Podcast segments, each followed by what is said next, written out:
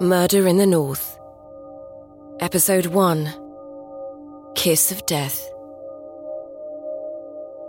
In the spring of 2009, two teenagers share a kiss at a party in Stockholm. A simple kiss that lasts no more than a few seconds. But it has fatal consequences.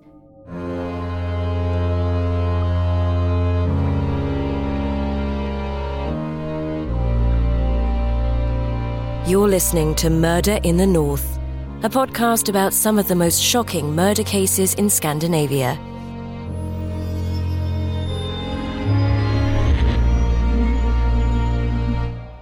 Our account of these cases is based on sources in the public domain, including interviews, press releases, and court proceedings. Some narrative details were seen as irrelevant to the plot and therefore left out. This podcast series contains scenes of violence that some listeners may find distressing.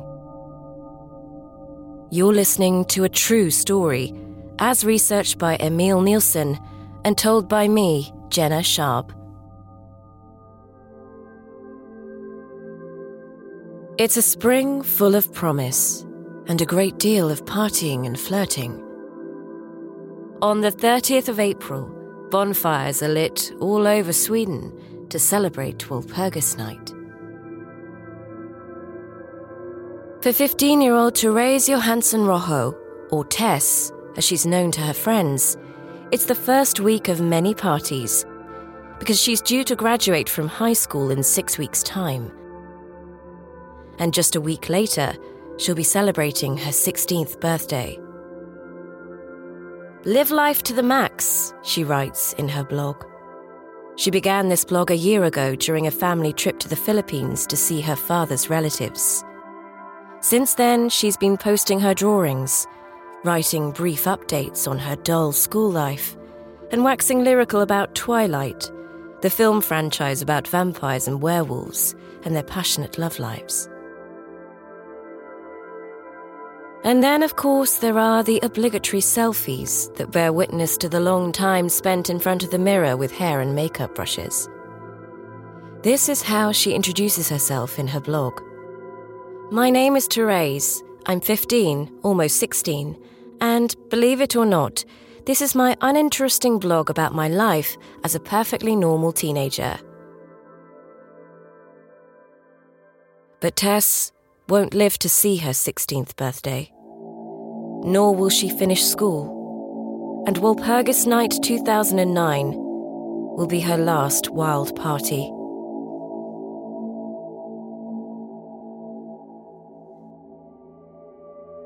A big group of teenagers from the southern suburbs of Stockholm have gathered to celebrate. They can all have a lie in the next morning because May the 1st, the day after Walpurgis Night, is a national holiday in Sweden. At some point during the evening, Tess and Tim get talking. She knows him by sight because they go to the same private school in Enskede. Tim is 16 and one of the best looking guys at the school. They're both in high spirits. And with her long dark tresses and big brown eyes, Tess looks absolutely captivating. Suddenly, Tess and Tim kiss, but then a few seconds later, they stop, feeling self conscious. This is a no no. They quickly agree to keep it a secret and pretend it never happened. But Tess can't keep it to herself. It did just happen. She tells her friends, but nobody else is to know. It was an innocent kiss, that's all. For Tim, there's a lot more at stake. His girlfriend Tove, who also attends the same school, must certainly never find out.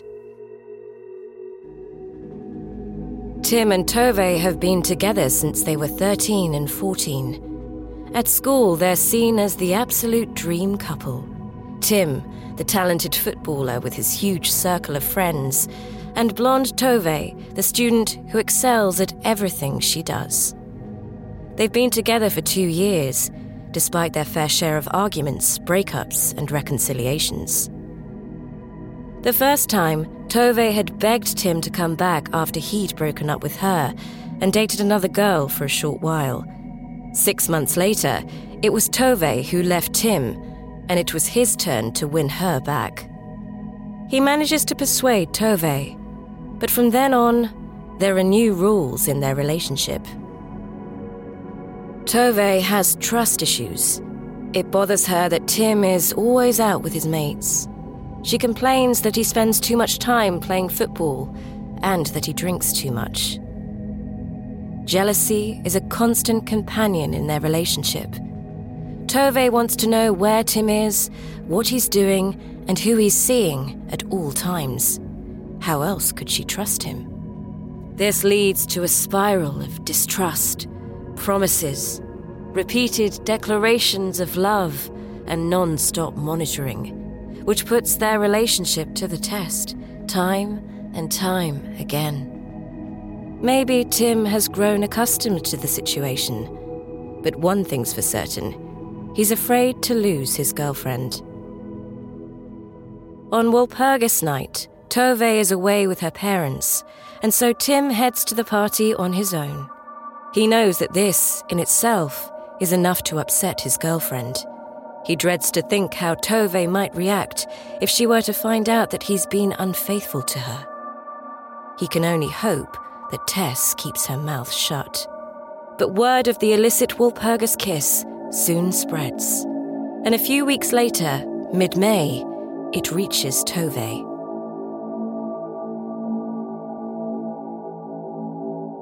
It's the day after her 16th birthday. It's a late and unpleasant birthday surprise. At first, Tim tries to deny the kiss he accuses Tove of believing rumors over him. She won't be convinced, and in the end, Tim has no choice but to confess. He apologizes and begs Tove for forgiveness. He says he'll do anything drop his friends, stop playing football, anything at all for her, Tove. But Tove takes no notice. She ignores his phone calls and text messages. Tim sends her another text message. My only goddamn reason for being is to be with you, he says. When Tove finally answers the phone, she gives him just 10 minutes of her time, enough to give him the hope that if he can somehow convince her of his love, he can win her back. So he keeps writing to her. I'm begging you, if you just take me back, I promise you'll love me like you used to. I'll be there for you more than ever. I'm so miserable now that I don't know what I can do to make it up. I'd kill to win you back, and I mean it. I'd kill anyone for you, anyone at all. But Tove doesn't respond. Several of Tove's friends confirm the rumors. Tim cheated on her during Walpurgis night. He kissed Tess, that girl with the dark hair. Tove is feeling hurt and bitter when she goes into school the next day. She looks for Tim everywhere. His many declarations of love and fresh promises have done nothing to reduce her anger. When she finally tracks him down, she unexpectedly headbutts him, so hard that she chips one of Tim's teeth and blood comes gushing out of his nose. Tove walks away, away from school, away from Tim. He runs after her and catches up after a while. She's distraught and even threatens to throw herself in front of a train. With some difficulty, he manages to calm her down until her parents come to collect her and take her home. Tove is adamant. That same evening, she texts to tell him it's over. She can't forgive him. But Tim insists on talking in person. She can't just say this in a message. She bombards him with insults, calling him ugly, a disgusting loser, a scumbag. The correspondence is like a one sided boxing match. Tove keeps bashing Tim while he's trying to stand his ground, searching for any tiny crack in her defense, only to be brutally knocked down again in every new message. Tim responds with hearts and kisses. He asks her to phone him whenever she likes. It doesn't matter how late, as long as she calls him. Late at night, at a quarter past one, Tove actually does. But Tim doesn't answer his phone. She keeps trying, for 20 minutes, again and again, but no luck. After nearly half an hour, he finally responds to her latest text message. Tove unleashes another furious rant. He's a bloody liar, the biggest loser ever. It's over. She never wants to see him again. She hates him. But somehow or other, Tim manages to establish contact with Tove at night and actually talk on the phone. Successfully, it seems, because the next day they exchange texts about perfectly mundane things, all very friendly and polite. But in all likelihood, it was that night that they hatched a fateful plot. Perhaps it was in the five minutes after Tove issues her endless stream of insults and announces the end of their relationship that the idea of an ultimate declaration of love took shape. It's the only way Tim can convince Tove incontrovertible proof that he means it when he says he'd do anything for her. A sacrifice has to be made, and the most obvious victim is Tess. I just can't stand being three seats down from her in the metro. I want her dead. These are Tove's words to Tim, ten days after her headbutt in school and the nocturnal argument that followed. Tim replies to her Consider it done today. The previous day, he spent several hours thinking about how he might satisfy Tove's demand. He had a look around Trångsund, the neighborhood where Tess lived, but that didn't help. He has no idea how to go about it. He only knows one thing it has to happen if he doesn't want to lose Tove. By the evening, he has his plan ready. Tim plans to return to Trångsund and wait for Tess. He'll tell her that he's hidden a bottle of vodka in the woods near her house and ask her to help him retrieve it. He's sure that she'll say yes if he were to explain to her that he got the bottle from a bunch of guys he owes money to. If he manages to lure her into the woods, he'll look for a rock or a stick, something he can smash her skull with, quick and easy. That evening, he writes to Tove that he knows how he's going to do it. Tim is ready. He sets his alarm for six the following morning. He's standing by the side of the road near the woods when Tess leaves the house to catch the bus to school. As planned, Tim tells her the story of the vodka in the woods and owing cash and booze to some guys. Tess agrees to help and follows him. But they're stopped in their tracks. A girl from school calls after them to say that the bus is coming. Tim and Tess walk to the bus stop and take the bus to school together. Tess doesn't realize that the bus probably saved her life. She's just sad that she can't help Tim find the hidden vodka bottle. Tove, on the other hand, is more than just sad. She's livid, and she's out of patience. She's wondering whether Tim ever intended to keep his promise to her. I'm really struggling here, she writes. It doesn't feel like you're doing what I want you to do. I simply can't trust you. You know what to do this weekend. Tove and her family are going to Paris for the weekend. The last time she left the city with them, Tim cheated on her with Tess during Walpurgis night. That was a month ago. It's up to him now to prove that he understands what's at stake. If she's to get back with Tim, she wants Tess gone by the time she returns to Stockholm. In the meantime, Tove wants a complete lowdown on everything that Tim does, and so he dutifully sends updates to Paris so as not to arouse any suspicion. But Tove is suspicious. She wouldn't be surprised if he just sat at home with his family all day. She's also annoyed by the sheer number of his messages, she writes. With the weekend almost over, Tove's deadline is fast approaching, and Tim still hasn't delivered on his promise. He asks for understanding and floats the idea of proving to Tove in some other way how much she means to him. She simply responds by asking, Have you done it? I haven't had a chance yet. I'm going to try tomorrow after school. Please don't be angry with me for not doing it yet. I'll be furious if you haven't done it by the time I get home, but I wouldn't be surprised. You never do what you say, is the answer from Paris. Tim begs her and tries to appease her, while Tove by turns taunts, goads, and insults him. Can't we at least be friends until I do it? he asks. To which Tove answers, Until you've actually done it, there's nothing between us.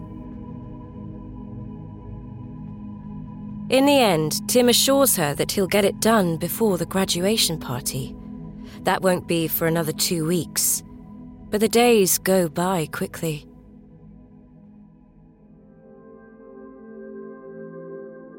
Tess is excited about the upcoming graduation party.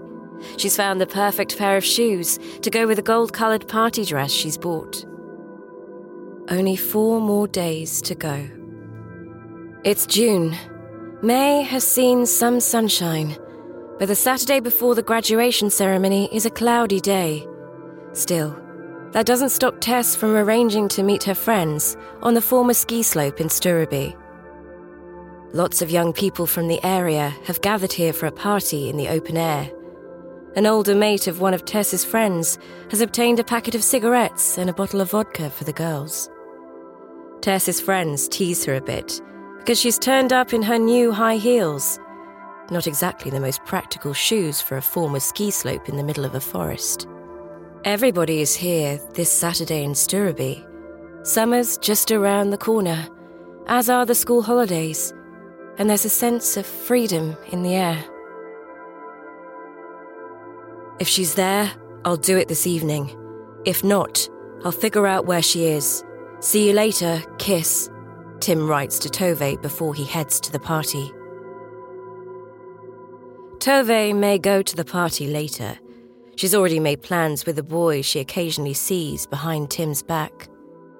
The Swedish national football team is playing, and they want to watch the match together.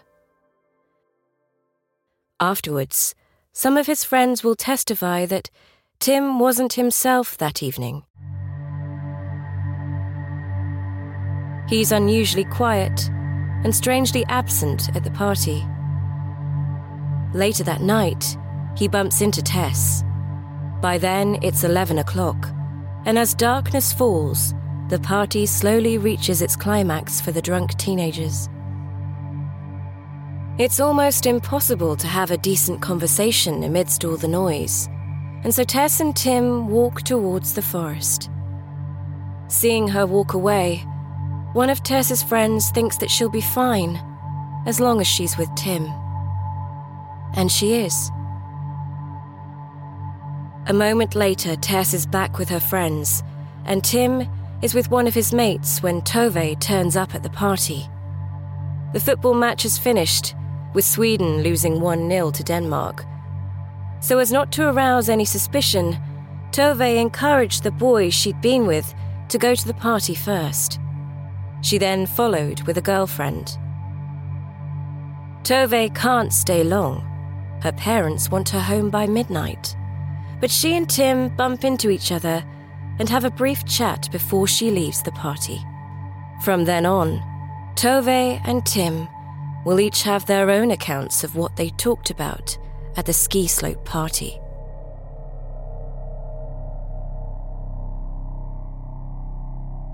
Tove is on her way home when a message from Tim pops up on her mobile. I'll text you when it's done, he writes. Tess is going home with a girlfriend whose parents are picking her up at midnight. She says goodbye to her group of mates and walks along the edge of the forest towards the car park. I'll be right there, she writes to her friend just before 12. She needs a wee and goes in search of a discreet little spot among the trees. She doesn't notice Tim until he overtakes her in the forest. He strikes up a conversation about Walpurgis Night and the kiss and why so many people know about it. You'd promised to keep it to yourself, remember? You agreed it shouldn't have happened. In her high heels, Tess is struggling to keep her balance on the uneven forest floor. She sits down on a rock and admits to Tim that she'd confided in her friends and didn't think they'd tell anyone. Tim realizes that Tess doesn't seem to understand the gravity of the situation. It's as if she doesn't regret the kiss as much as he does. Quite the opposite, in fact. Tim spots a broken branch. He slips behind Tess picks it up, and swings with all his might. The branch snaps when it hits the back of her head. Hundreds of rotten splinters rain down on Tess and get stuck in her long hair. Tess screams, Bloody hell, what are you doing? What did I ever do to you? For Tim, there's no way back now. He throws himself on top of her and grabs her neck with both hands. Tess tries to free herself from his grip, but Tim is bigger and stronger. He squeezes as hard as he can for several minutes until Tess drops lifeless to the forest floor. To make sure that Tess is really dead, Tim picks up another branch and presses it against her throat. When the branch snaps, he kneels on her neck with all his weight. Several minutes pass. Then he gets to his feet, and just when he's about to leave, he thinks he hears a faint moan. He kicks her body and her head repeatedly with all his might. He kicks harder than he's ever done, again and again. It's over. Tim runs off through the dark forest, leaving Tess for dead. It's done. She's dead. I did it, he writes to Tove as he walks home. At the party, Tess's friends wonder what's keeping her. They call her name and search the edge of the forest. Somebody decides to phone Tess's parents in case she's gone home by herself. Without hesitation, her mother jumps into her car and drives to Stureby, where friends and other partygoers continue to look for Tess and keep calling her name in the dark. When her mother arrives at the ski slope, she spots the blue lights from the police cars and ambulance. About an hour after she texted her friends that she was on her way, Tess is found in the forest. One of her friends thinks she must have tripped and fallen, while another is initially more concerned about what Tess's mother is going to say when she finds the remaining cigarettes and half empty bottle of vodka in her daughter's bag. When Tess is discovered, she's lying motionless on her back. Her skin is bluish and her pulse weak. She's unconscious and only barely alive. Soon, the news reaches Tim. He has just arrived home and phones Tove. Now what? If Tess is still alive, what is she going to tell the police? Tim panics, but Tove calms him down. She promises to meet up with him the next day to talk things through. Tess's mother can only watch as the paramedics fight to save her daughter's life. When the ambulance drives off with Tess, she fearfully follows them to the hospital. Ten minutes after she arrives, the doctors are forced to give up. Tess is too far gone. She dies.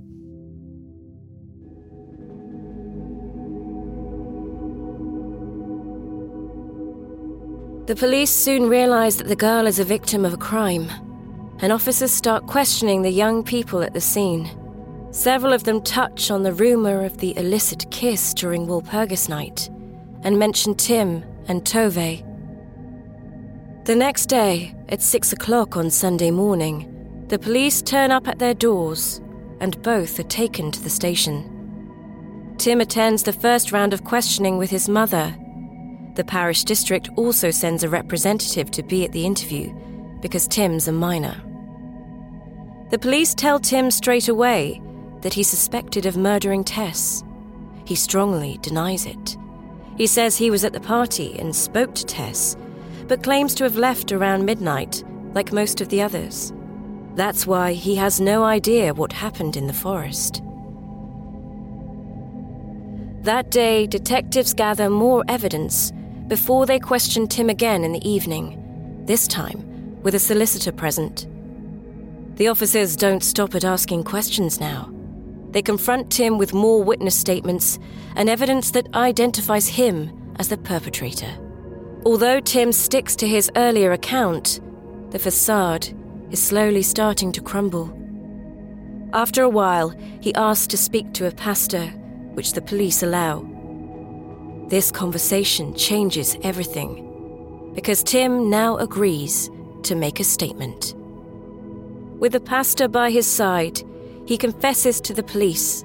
He talks them through every single step about the kiss during Walpurgis night, about Tove's anger, and finally, about her ultimatum, about his love for Tove and his struggle to win her back. Tim talks about the many hours he spent in Tess's neighborhood trying to come up with a plan he explains that his first attempt failed because the bus pulled up as he tried to lure Tess into the woods with the lie about the hidden vodka bottle. And lastly, he describes what happened after the party on Saturday evening in the forest behind the ski slope. Why did you kill Tess? The detectives ask him. So as not to lose Tove, Tim explains. It was the only way he could keep her happy.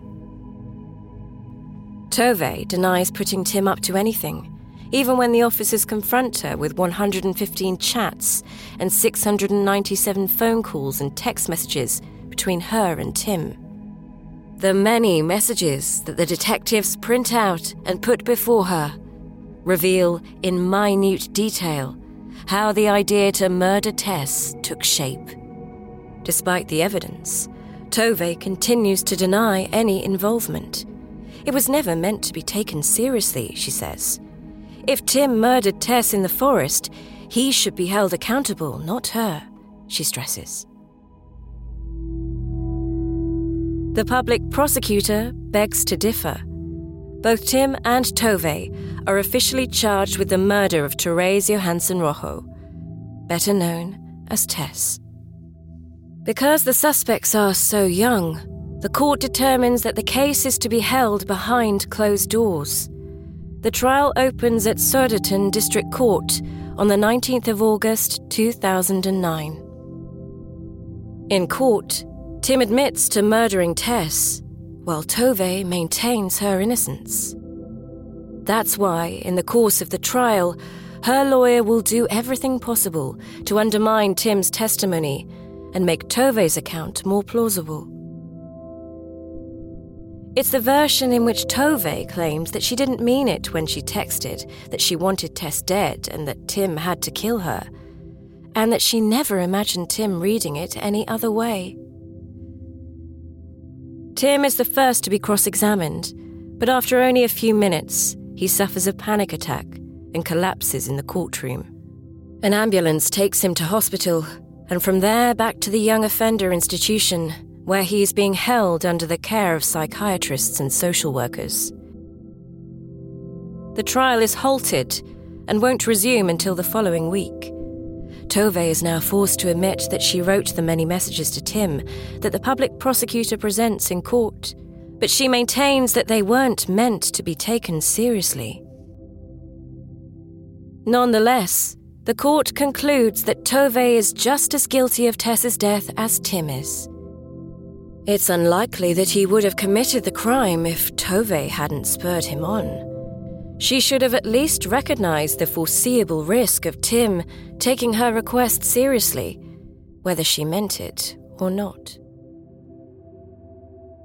The judge finds both Tim and Tove guilty of the manslaughter of Therese Johansson Rojo in September 2009, some four months after that fateful Walpurgis night. Before the judge can impose a sentence, the two young people have to undergo psychiatric evaluation. The psychiatrist's report is published at the end of October. It holds both fully accountable for their actions, so they can be sentenced under the Juvenile Offenders Act. They're each given a year and eight months in a young offender institution. They are also ordered to pay Tess's parents 60,000 Swedish krona, around 5,000 pounds. Whereas Tim accepts the verdict, Tove appeals, hoping to be acquitted. The public prosecutor appeals to demand longer sentences. The Court of Appeal, however, upholds the ruling and it becomes final in February 2010. By then, Tess has long been buried. She was laid to rest in a white coffin surrounded by a sea of flowers and to the soundtrack of the Twilight films. Her family and many friends said goodbye to Tess, the girl who'd been determined to live life to the max.